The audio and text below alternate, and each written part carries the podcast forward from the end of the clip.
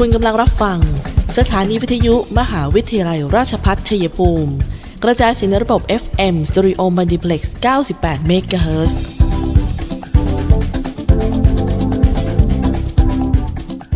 ที่นี่สถานีวิทยุกระจายเสียงเพื่อการศึกษา มหาวิทยาลัยราชพัฒชัยภูมิส่งกระจายเสียงในระบบ FM Stereo Multiplex ความถี่ 98 MHz จากนี้ไป อเชิญท่านติดตามรับฟังรายการ คุยกันบ่ายสองโมงดำเนินรายการโดยธนทรชัยวงศ์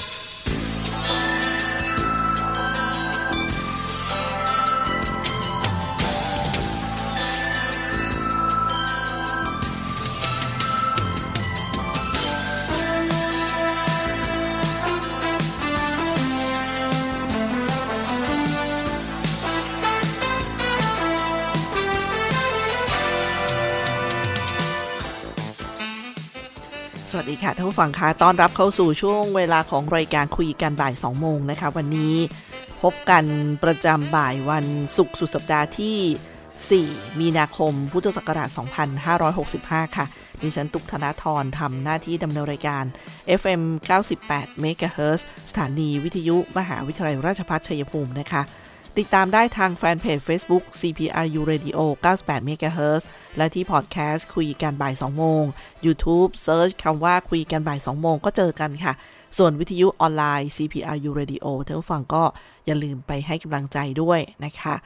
และวันนี้เริ่มต้นรายการกันที่ รายงานอากาศกันก่อนดีกว่านะคะว่าจากนี้ไปวันหยุดเราเนี่ยจะเป็นยังไงบ้าง เขาก็แจ้งกันมา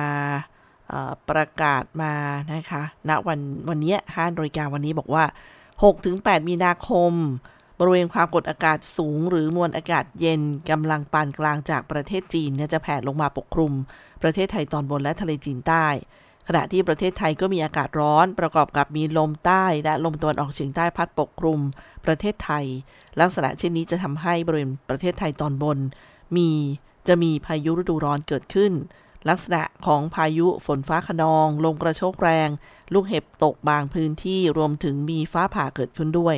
โดยจะเริ่มมีผลกระทบในภาคตะวันออกเฉียงเหนือก่อน ส่วนภาคเหนือภาคกลาง ภาคตะวันออกรวมทั้งกรุงเทพมหานครและปริมณฑล และภาคใต้ตอนบนจะได้รับผลกระทบในระยะต่อไป จึงขอให้ประชาชนในบริเวณดังกล่าว ระวังอันตรายจากพายุฝนฟ้าขนอง และลมกระโชกแรงที่เกิดขึ้น โดยหลีกเลี่ยงการอยู่ในที่โล่งแจ้งใต้ต้นไม้ใหญ่ สิ่งปลูกสร้างและป้ายโฆษณาที่ไม่แข็งแรงสำหรับเกษตรกรนะคะก็ควรเตรียมการป้องกันและระวังความเสียหายที่จะเกิดต่อผลผลิตทางการเกษตรด้วยนะคะอันนี้ก็โดยเป็นประกาศจากกรมอุตุนิยมวิทยาค่ะท่านผู้ฟังคะสำหรับ ในเรื่องของ วันนี้มีแผนปฏิบัติการเชิงรุกนะคะของอาการทำงานของเทศบาล เป็นการค้นหาเชื้อโควิด -19 ในใน 25 ชุมชน โดยเทศบาลเมืองชัยภูมิค่ะ นายทีวราวิตนากรนายกเทศมนตรีเมืองชัยภูมิ ก็ให้มีการจัดทำแผนออกปฏิบัติการตรวจหาเชื้อโควิด -19 ATK นะคะเชิงรุกทั้ง 25 ชุมชน เนื่องจากสถานการณ์โควิด -19 ในเขตเทศบาลเมือง มีแนวโน้ม อัตราการระบาดของเชื้อโควิด -19 เพิ่มขึ้นอย่างต่อเนื่อง ดังนั้นเพื่อเป็นการเฝ้าระวังและควบคุมการแพร่กระจายของเชื้อไวรัสได้ทันต่อสถานการณ์ จึงขอความร่วมมือประชาชนผู้ที่อาจจะเป็นกลุ่มเสี่ยงก็อย่างเช่น ไปทำงานนอกบ้าน ไปในแหล่งพื้นที่เสี่ยง ได้แก่ห้างสรรพสินค้า ธนาคาร ไปร่วมกิจกรรมที่มีผู้เข้าร่วมกิจกรรมจำนวนมาก ผู้ที่เดินทางมาจากจังหวัดพื้นที่ควบคุมก็คือพื้นที่สีส้มนะคะอย่างน้อยเนี่ยหนึ่งท่านต่อหนึ่งครอบครัวให้มาเข้ารับการตรวจคัดกรองหาโควิด -19 แบบ ATK ในเมื่อวานนี้ก็เริ่มแล้วนะคะ แล้วก็วันนี้ก็จะเป็นช่วง 13นาฬิกาถึง 16นาฬิกาสถานที่ในการให้บริการก็ ส่วนก็มีบอกมาเหมือนกันนะคะ ว่าสำหรับผู้ที่มีภาวะเสี่ยงสูง มีไทม์ไลน์ผู้ป่วยโควิด -19 นะคะ ตามคือคือคุณในไทม์ไลน์มีเกี่ยวข้องกับคุณน่ะพูดง่ายๆ อยู่ระหว่างการกักตัวตามมาตรการเฝ้าระวังเนี่ยนะคะ ผู้ป่วยโควิด -19 เองที่รักษาหายไม่เกิน 3 เดือน อันนี้ไม่ต้องเข้ารับการตรวจคัดกรองในครั้งนี้ค่ะ คือท่านอยู่ เหมือนกับท่านก็ได้รับการตรวจแล้วไงนะ ส่วนเรื่องของการตรวจก็ไปอย่างเมื่อวานนี้ก็อยู่ที่โคกน้อย โดยทุกที่ก็จะใช้ที่ทำการชุมชน ตลาดสีเขียวบ้าง วัดบ้างนะคะท่านฟังอย่างโคกน้อย เมืองน้อยเหนือ เมืองน้อยใต้นนสมอ นนสาทรหนองบอ กุดแคนราชเจริญสุขใหม่พัฒนา ตลาดหินตั้ง คลองเรียงขี้เหล็กน้อยปรางกูงู14 อันนี้เมื่อวานนี้ค่ะ ส่วนวันนี้ก็มีที่เมืองเก่าใช้ที่ศาลาวัดไพริพินาศ หนองสังใช้ที่วัดหนองสังโนนไฮอยู่ที่โนนไฮซอย 12 หนองหลอดอยู่ที่วัดหนองหลอดขี้เหล็กใหญ่อยู่วัดบริบูรณ์ขี้เหล็กน้อย มิตรภาพหมู่ 13 อยู่ที่ที่ทำการชุมชน หนองปลาเท่าอยู่ที่ทำการชุมชน คลองลี่ก็เหมือนกันค่ะ ส่วนสนามบินอยู่ปากทางเข้าซอย3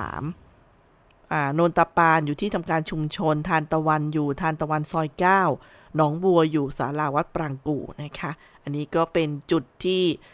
ออกตรวจเชิงรุกโควิด -19 พอทราบจุดนะ ยังมีเวลาฟังรายการเราเนี้ยก็ยังไปได้นะคะ ก็ไปตรวจกันซะหน่อย มันก็บางทีเชื้อขึ้นไม่ขึ้นออยู่ที่ท่านฟักตัวอยู่ช่วงไหน บางคนไม่มีอาการเลย แต่ท่านสามารถไปแพร่เชื้อได้อย่างนี้เป็นต้นค่ะ ท่านรู้ก็จะได้กักตัว ถ้ามีอาการก็จะได้รักษานะคะ พักกันสักครู่ค่ะ ยิ่งใหญ่ในศรัทธาหนึ่งมหาวิทยาลัย ยิ่งวัน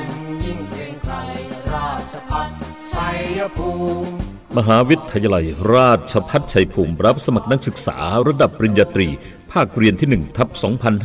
2565 t c a s 65 รอบโคต้า ครั้งที่ 1 20 มกราคม ถึง 28 กุมภาพันธ์ 65 4 มีนาคม ประกาศรายชื่อผู้มีสิทธิสัมภาษณ์ 12 มีนาคม สัมภาษณ์ 16 มีนาคม ประกาศผลผ่านการสอบ 26 มีนาคม 65 รายงานตัว ครั้งที่2 1มีนาคมถึง 20 เมษายน 65 22 เมษายน ประกาศรายชื่อผู้มีสิทธิสัมภาษณ์ 29 เมษายน สัมภาษณ์ 1 พฤษภาคม ประกาศผลผู้ผ่านการสอบ ยืนยันสิทธิ์ 4-5 พฤษภาคม ในระบบ TCAS สละสิทธิ์ 6 พฤษภาคม ในระบบ TCAS ประกาศผลผ่านการคัดเลือก 9 พฤษภาคม 65 รายงานตัว 10 พฤษภาคม 65 โทรศัพท์ 044 815 120 044 815 120 หรือที่ cpru ac.th ที่ยอมรับของสังคมรักษาภาวิถีทางให้ดำรง มหาวิทยาลัยราชภัฏชัยภูมิ ปิดรับสมัครนักศึกษาหลักสูตร วิศวกรรมศาสตร์ สาขาวิชาวิศวกรรมการผลิต โดยมุ่งเน้น ในการเพิ่มทักษะความรู้ด้านวิศวกรรมศาสตร์ ให้กับนักศึกษา ในระดับวิชาชีพชั้นสูง ทางด้านวิศวกรรมศาสตร์ ขยายโอกาสทางการศึกษา ด้านวิศวกรรมศาสตร์ ให้กับเยาวชนในท้องถิ่น และพื้นที่ใกล้เคียง เพิ่มศักยภาพแก่ประชาชนในท้องถิ่น ให้ดำรงชีพ โดยพึ่งพาตนเองพร้อมทั้งเสริมสร้างสมรรถนะในวิชาชีพอย่างเป็นรูปธรรม สอบถามโทร 085 102 0491 087 456 9889 และ 082 453 3052 หรือที่เว็บไซต์ cpru.ac.th มิติใหม่แห่งการศึกษา มหาวิทยาลัยราชภัฏชัยภูมิ มุ่งสร้างบัณฑิตคุณภาพ จากอุตสาหกรรมภูมิภาค สู่อุตสาหกรรมอาเซียน และส่งเสริมการพัฒนาท้องถิ่น ท่านผู้ฟังคะในช่วงนี้ก็มีข่าวจากทางธนาคารเพื่อการเกษตร และสหกรณ์จังหวัดชัยภูมิมาฝากกันนะคะ ก็เป็นทั้งเรื่องออตามที่มีข้อมูลยืนยันผู้ติดเชื้อไวรัสโควิด -19 ที่เป็นพนักงานสาขาแก้งเคราะห์นั้น ทางสำนักงานทกศจังหวัดชัยภูมิและสาขาแก้งเคราะห์จึงได้มีมาตรการทำความสะอาดสำนักงานสาขา รวมถึงพื้นที่ให้บริการของสาขาทั้งหมด ด้วยน้ำยาฆ่าเชื้อค่ะ โดยให้เป็นไปตามมาตรการป้องกันการแพร่เชื้อไวรัสโคโรนา 2019 ในวันที่ 4-6 มีนาคมนี้ 3 วันนะคะจึงขอปิดทำการสาขาชั่วคราวในวันดังกล่าว แล้วก็จะเปิดให้บริการในวันจันทร์ที่ 7 มีนาคมค่ะ กรณีพนักงานติดเชื้อเข้ารักษาตามมาตรการของกระทรวงสาธารณสุขแล้ว ในส่วนของเจ้าหน้าที่หรือว่าพนักงานที่เกี่ยวข้องใกล้ชิดความเสี่ยงสูง ก็ทำการกักตัวตามมาตรการ แล้วก็ทดสอบโดยชุดทดสอบ RT-PCR หรือ ATK โดยสาธารณสุขอำเภอ อันนี้ให้ท่านฟังได้คุณลูกค้าได้มั่นใจนะคะสำนักงานทกสจังหวัดชัยภูมิให้ความเชื่อมั่น ผู้ใช้บริการทุกท่านว่าความปลอดภัยของลูกค้าเนี่ยคือสิ่งสำคัญที่สุดทางนี้ถ้าลูกค้าต้องการใช้บริการก็ไปสาขาใกล้เคียงนะคะ อย่างเช่นที่แก้งคราะห์สาขาแก้งคราะห์ต้องปิดไปถึงวันที่ 6 เปิดวันที่ 7 นะคะ ท่านก็ไปที่สาขาชัยสามหมอก็ได้ แล้วก็สามารถใช้บริการผ่านทางออนไลน์ได้ตามปกติค่ะ ขออภัยในความไม่สะดวกมาณโอกาสนี้ ประกาศมาณวันที่ 4 มีนาคม 2565 นะคะ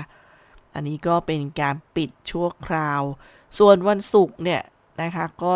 4 4 5 6นะแล้วไปเปิดวันจันทร์ท่านผู้ฟังก็อันนี้ก็เป็นเรื่องที่จะได้ถ้าเกิดมีนั่นก็ไปที่ชัยสามหมอหรือใช้ออนไลน์กันได้นะคะ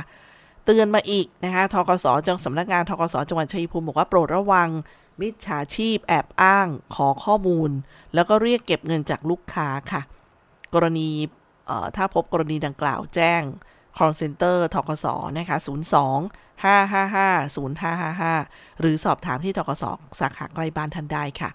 ก็เรื่องของมิจฉาชีพแอบอ้างขอข้อมูลจะช่วยชำระหนี้อะไรเงี้ยนะคะ แล้วก็เรียกเก็บเงินบ้างก็มี อันนี้เกิดเกิดกันได้บ่อยๆบอกแล้วก็ยังเกิดได้อีกเหมือนกัน ฉะนั้นก็ขอให้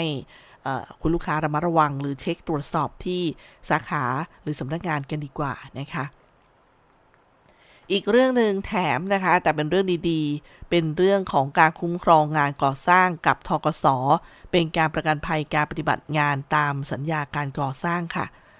สบายใจหายห่วงทุกงานก่อสร้างนะคะ กับประกันภัยการปฏิบัติงานตามสัญญาการก่อสร้าง เพื่อช่วยบรรเทาความเสียหายที่อาจเกิดขึ้นได้ อันนี้เหมาะสำหรับบุคคลทั่วไปอย่างเช่น เจ้าของโครงการก่อสร้าง ผู้รับเหมางานก่อสร้าง งานปรับปรุงตกแต่งต่อเติม งานติดตั้งเครื่องจักรเป็นต้นค่ะสมัครกันได้เลยวันนี้ที่ทกสทุกสาขานะคะ หรือว่าสอบถามที่ call center 025550555 ค่ะ ซึ่งทกสก็อยู่ในฐานะในหน้าประกันภัย เป็นผู้นำเสนอผลิตภัณฑ์ประกันภัย แล้วก็ รับชำระเบี้ยประกันภัยเท่านั้นนะคะ ก็คือว่าเออมีอันนี้มาเกี่ยวข้องก็นำมาบอกท่านผู้ฟังด้วยค่ะ ตรงนี้กับช่วงเวลาของชัยภูมิเรดิโอนะคะ ก็ยังมีข้อมูลข่าวสารด้านอื่น ๆ อย่างเช่น วันนี้เดี๋ยวไปติดตามซิว่า ทางกลุ่มพัฒนา สุขภาพสัตว์สำนักงานปศุสัตว์จังหวัดชัยภูมิก็ย้ำกันนะคะ เรื่องของการเลื่อนการผ่าตัดตามกำหนดการเดิมที่เราเคยแจ้งทุกฟังไปประจำเดือนมีนาคมเนี่ย ช่วงนี้ก็ยังเลื่อนอากุมภาพันธ์สิ แล้วตอนนี้ต้นมีนาคมก็ยังไม่มีกำหนดการใหม่นะคะ คือถ้าจะมีจะนั่นก็เราจะแจ้งกันให้ทราบนะคะ เพราะตอนนี้เลื่อนออกไปก่อนนะคะทั้งการให้วัคซีนทั้งการผ่าตัดทำบันถาวรเนื่องด้วยสถานการณ์การแพร่ระบาดของโควิด -19 นั่นเองค่ะนะคะถ้ามี ยังไงเราก็จะได้แจ้งกันทุกฝั่งที่ทราบกันนะคะสำนักงานปศุสัตว์จังหวัดชัยภูมิแจ้งการจ่ายเงินเยียวยาเกษตรกรที่ได้รับผลกระทบจากโรคลำปีสกินนะคะโดยแจ้งการจ่ายก็คืออต้องเป็นที่มีคุณสมบัติครบตามหลักเกณฑ์ที่กระทรวงการคลังอนุมัติ ยกเว้นการปฏิบัติตามหลักเกณฑ์การใช้จ่ายเงินทดลอง ราชการเพื่อช่วยเหลือผู้ประสบภัยกรณีฉุกเฉินพุทธศักราช 2563 อนุมัติยกเว้น ให้สามารถดำเนินการช่วยเหลือเกษตรกรผู้เลี้ยงโค และกระบือ ที่ได้รับผลกระทบจากสถานการณ์การแพร่ระบาดของโรคระบาดสัตว์ เช่น โรคลำปีสกิน ทั้งที่เกิดขึ้นทั้งที่ท่านฟังขึ้นทะเบียน และไม่ได้ขึ้นทะเบียนกับหน่วยงานที่กำกับดูแลของกระทรวงเกษตรและสหกรณ์ค่ะ แล้วก็ประกาศเขตการให้ความช่วยเหลือ ผู้ประสบภัยพิบัติกรณีฉุกเฉิน โรคระบาดสัตว์ ชนิดโรคลำปีสกินนะคะ โดยเกษตรกรที่ได้รับเงินเยียวยารอบที่ 1 มีทั้งหมด 11 อำเภอ ก็คือบำเหน็จนรงเนินสง่าพักดีชุมพล แก้งเคราะห์หนองบัวระเวหนองบัวแดง ภูเขียวคอนสวรรค์จัตุรัสชัยภูมิ เมืองชัยภูมินะคะ แล้วก็ขอนสาร เกษตรกรจำนวน 709 ราย วงเงินที่ขอรับความช่วยเหลืออยู่ที่ 14,915,000 บาท สำนักงานปลัดกระทรวงเกษตรและสหกรณ์โอนเงินให้สำนักงานปศุสัตว์จังหวัดชัยภูมิเมื่อวันที่ 3 มีนาคมที่ผ่านมาค่ะ และธนาคารเพื่อการเกษตรและสหกรณ์การเกษตรจังหวัดชัยภูมิ ก็จะดำเนินการโอนเงินให้กับเกษตรกรผู้ประสบภัย ทั้งนี้สามารถตรวจสอบรายชื่อ ผู้ที่ได้รับเงินเยียวยาได้ที่สำนักงานปศุสัตว์อำเภอในพื้นที่นะคะซึ่งเกษตรกรที่ยังไม่ได้รับเงินรอบหนึ่ง ก็คือเกษตรกรที่ไม่อยู่ในพื้นที่ที่ประกาศเขตการให้ความช่วยเหลือ ซึ่งอยู่ระหว่างกรมปศุสัตว์ดำเนินการขอรับสนับสนุนเงินงบกลาง เพื่อช่วยเหลือเกษตรกรต่อไปนะคะก็รับทราบกันตามนี้ พักกันสักครู่ค่ะทุกฝั่งค่ะข่าวดีเรียนปริญญาตรีที่คณะบริหารธุรกิจ มหาวิทยาลัยราชภัฏชัยภูมิ หลักสูตรบริหารธุรกิจบัณฑิต สาขาวิชาบริหารธุรกิจ วิชาเอกการจัดการ วิชาเอกธุรกิจดิจิทัล วิชาเอกการเงิน และสาขาวิชาการท่องเที่ยวและบริการ เรียนทฤษฎีแค่ 3 ปี จากนั้นไปฝึกสหกิจศึกษาณสถานประกอบการ หรือหน่วยงานจริงอีก 1 ปีทำให้มีโอกาสที่จะได้งานเร็วขึ้น งานดีเงินดี และอยากมีธุรกิจเป็นของตนเอง ต้องเรียนบริหารธุรกิจ ว่าแต่สมัครเรียนกันหรือยัง ตอนนี้เปิดรอบโคตา TCAS 65 แล้วนะ เพิ่มเติมโทร 081 544 7644 เลือกเรียนบริหารธุรกิจ เลือก CPBS CPRU โรงเรียนสาธิตมหาวิทยาลัย ราชภัฏชัยภูมิ แผนกประถมศึกษา เปิดรับนักเรียนชั้นประถมศึกษาปีที่1ถึง4ประจำปีการศึกษา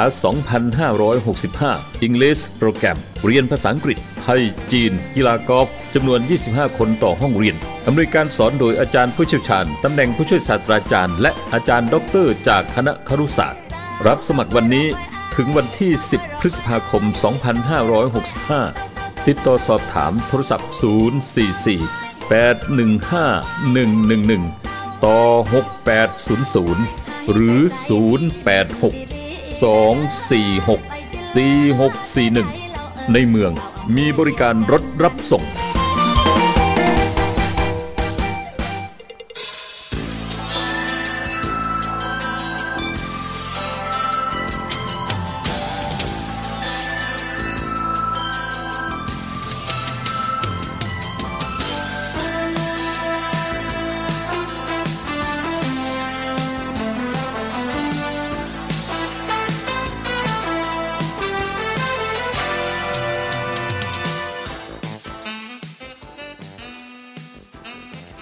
ฟังคะเดินทางมาถึงช่วงท้ายรายการของคุยกันบ่าย 2 โมงประจำวันนี้นะคะ ส่งท้ายกันที่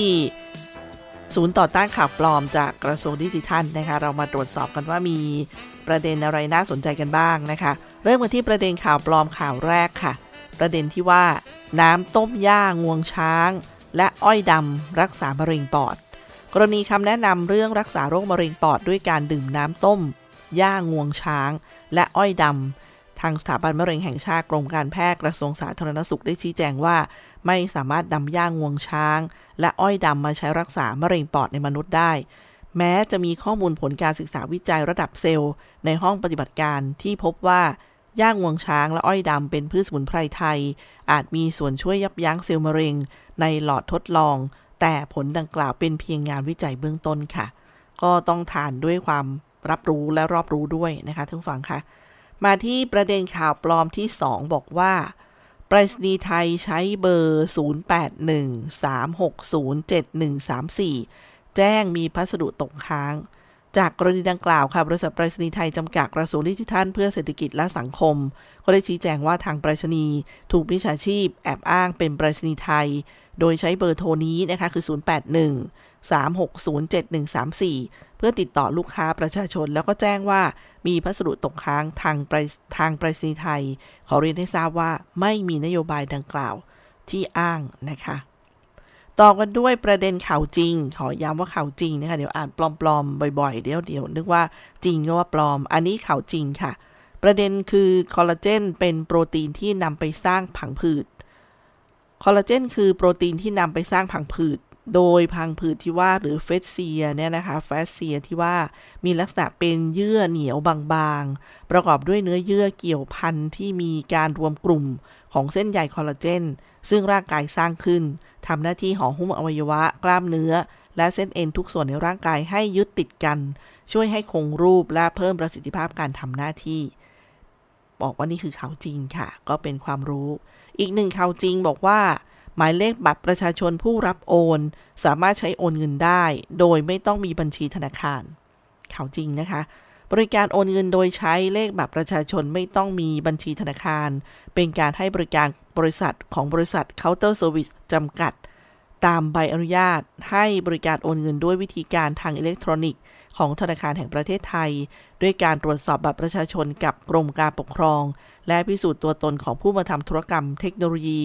Face Verification จึงทำให้การโอนรับเงินสดมีความแม่นยำและปลอดภัยสูงสุด นี่เป็นข่าวจริงนะคะ ต่อกันที่ประเด็นข่าวปลอมข่าวนี้บอกว่า สถาบันการเงินปล่อยกู้สินเชื่อเพื่อธุรกิจและผู้ประกอบการโดยใช้ภาพกรรมการผู้จัดการใหญ่ธนาคารกรุงไทย